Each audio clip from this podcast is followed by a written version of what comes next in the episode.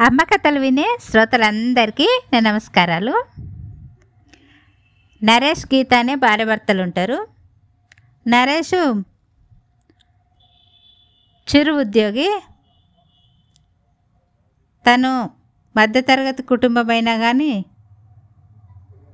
తిండికి బట్టకి అని లోటు లేకుండా అలా సాగిపోతుంది వాళ్ళ జీవితం. సంపాదించుకోవడం లేదు కానీ బాగానే ఉంటారనమాట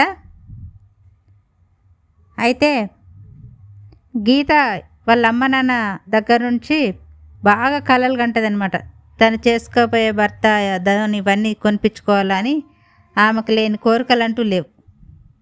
అందులో నగల పిచ్చి ఫస్ట్ స్థానంలో ఉందన్నమాట.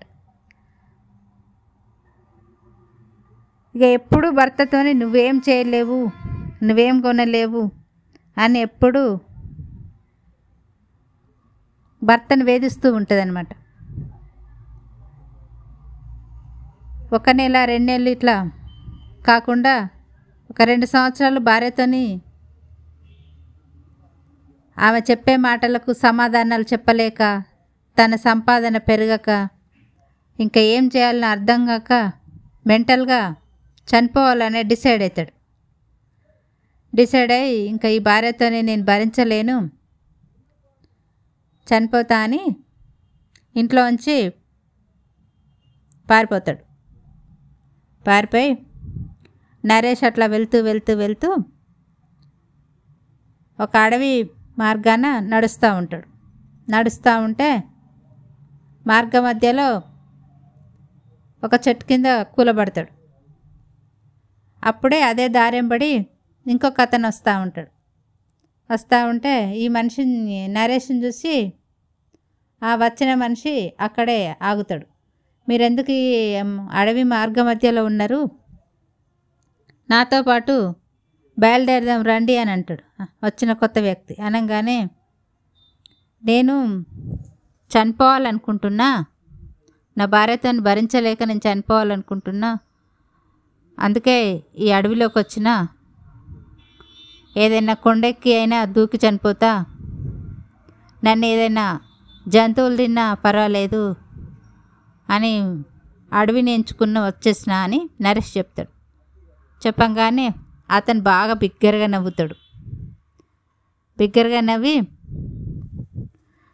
నా పేరు గోపాలం పేరుకే గోపాలం ఉంది కానీ నాకు ఎవ్వరు పని ఇవ్వట్లేదు చూస్తే మంచిగా బలంగా బాగానే ఉన్నా కానీ ఎవరు చిన్న చితక పనులు కూడా ఇవ్వకపోయేసరికల్లా అడుక్కోవడానికి ప్రయత్నించిన ప్రయత్నిస్తే దుక్కలాగా ఉన్నావు ఎందుకు అడుక్కుంటానే ఏమైనా పని చేసుకోవచ్చు కదా అని అంటారు. అన్నోళ్ళు ఒక్కరు పని ఇయ్యరు. ఇంకా ఏం చేస్తా నేను? ఈ బ్రతకడం ఎందుకు? నాకు అసలే ఉపాధి అనేదే లేదు. ఎవరు పని ఇవ్వట్లేదు నేను చదువుకున్నది అతి కొద్ది తక్కువ. ఏదైనా వ్యాపారం చేసుకుందామన్నా నా దగ్గర డబ్బు లేదు. అందుకే ఇంకా బ్రతకడం ఎందుకు అని నేను నేను కూడా చావునెంచుకొని చనిపోవాలని బయలుదేరిన నాకు తోడు నువ్వు కలిసిన ఇద్దరం ఒకే దారిలో ఉన్నాం. చనిపోదాంలే ఆ కొండెక్కి ఇద్దరం దూకేద్దామని ఇద్దరు అనుకొని నడుస్తూ ఉంటారు అనమాట నడుస్తూ నడుస్తూ దగ్గరలో ఉన్న ఆ కొండ ఎక్కబోతూ ఉంటారు. ఎక్కబోతూ ఉంటే అప్పుడే ఒక పెద్ద రాక్షసుడు ప్రత్యక్షమవుతాడు ఇద్దరికి. ప్రత్యక్షమై ఇద్దరిని తినేస్తా ఎందుకు వచ్చారు ఇటు సైడు అని బాగా అంటాడనమాట అనగానే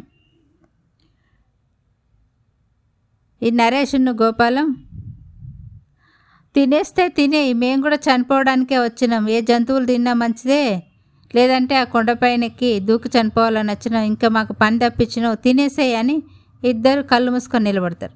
నిలబడంగానే రాక్షసుడు ఏం చేస్తాడంటే నేను ఎవరినైనా చంపాలనంటే వాళ్ళు భయంతో వణుకుతూ నన్ను చంపొద్దు చంపొద్దు అని అంటే ఆ రాక్షసానందాన్ని పొందుతూ నేను వాళ్ళని చంపేసుకొని తింటా. కానీ మీరు చ మీరు తినేమని నిలబడ్డారు కదా అందుకే మిమ్మల్ని నాకు చంపాలనిపించట్లేదు అని రాక్షసుడు అంటాడు. అనగానే వాళ్ళ దీన కథలు చెప్తారు.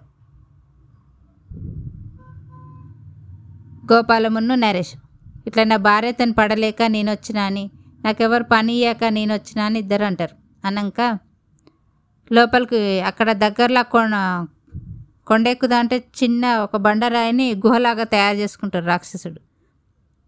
ఆ బండరాయిని తన మాటలతోని చెప్పంగానే ఒక తలుపులాగా తయారైతుంది బయటకు వస్తుంది అందులోకి లోపలికి వెళ్ళి సొరంగ మార్గం గుండా లోపలికి వెళ్ళి రెండు బస్తాల నిండా డబ్బు తీసుకొస్తాడు.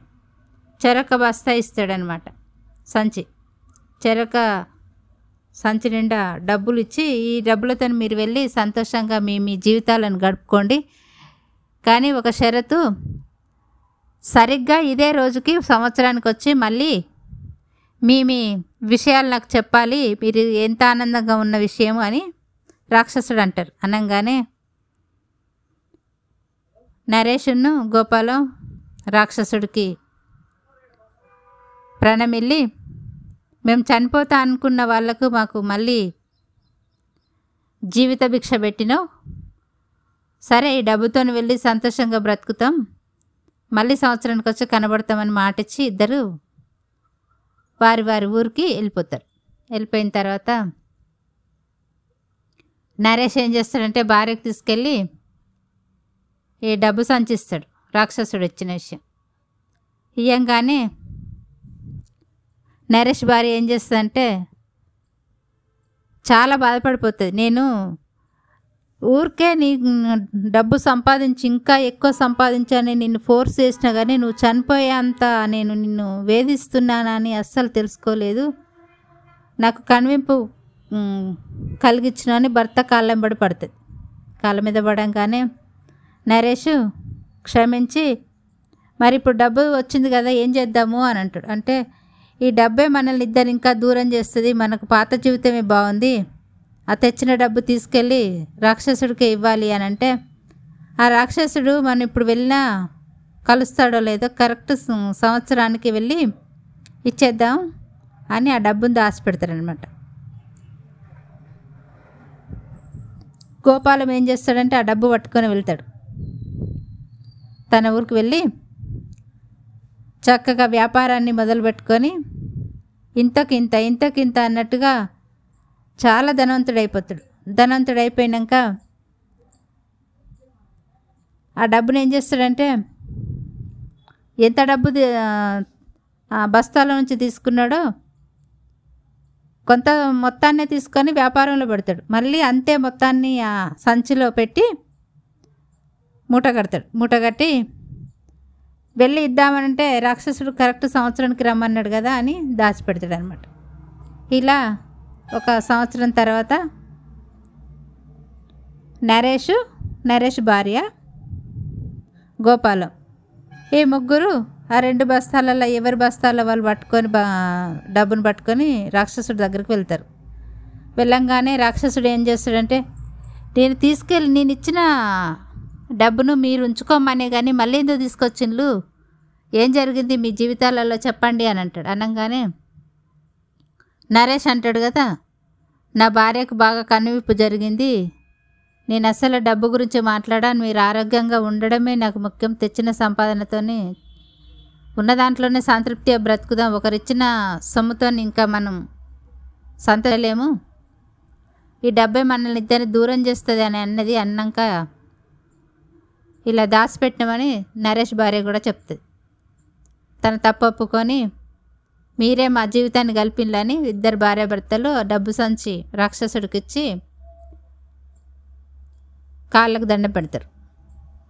అలాగే గోపాలం కూడా మీరు ఇచ్చిన డబ్బుతోని నేను కొంత మొత్తాన్ని తీసుకుని వ్యాపారం చేసుకున్నా మళ్ళీ తీసుకున్న మొత్తాన్ని ఇదే సంచిలో పెట్టినా ఇంకా నేను ఎవరి దగ్గర రుణపడదలుచుకోలేదు నా కష్టాన్ని నేను నమ్ముకోదలుచుకున్నా. నేను కూడా సంతోషంగా ఉన్నా అని తిరిగి డబ్బు ఇచ్చేస్తాడు రెండు సంచుల డబ్బును తీసుకెళ్ళి మళ్ళీ గుహలో జాగ్రత్తగా రాక్షసుడు దాచిపెడతాడు. దాచిపెట్టి మీ మీ జీవితాలలో సంతోషంగా బ్రతకండి అత్యాశ కసలే పోకండి మీ కష్టాన్ని మీరు నమ్ముకోండి అని వాళ్ళిద్దరికి హితబోధ చేస్తాడు. ఈ కథలోని నీతి ఏంటనంటే మన కష్టాన్ని మనం నమ్ముకుంటే ఎప్పటికైనా ధనవంతులు అవ్వచ్చు అత్యాశకు అది మాత్రం అస్సలు పోవద్దు. ఉన్న దాంట్లోనే సంతోషంగా బ్రతకాలి అని కథలోని నీతి.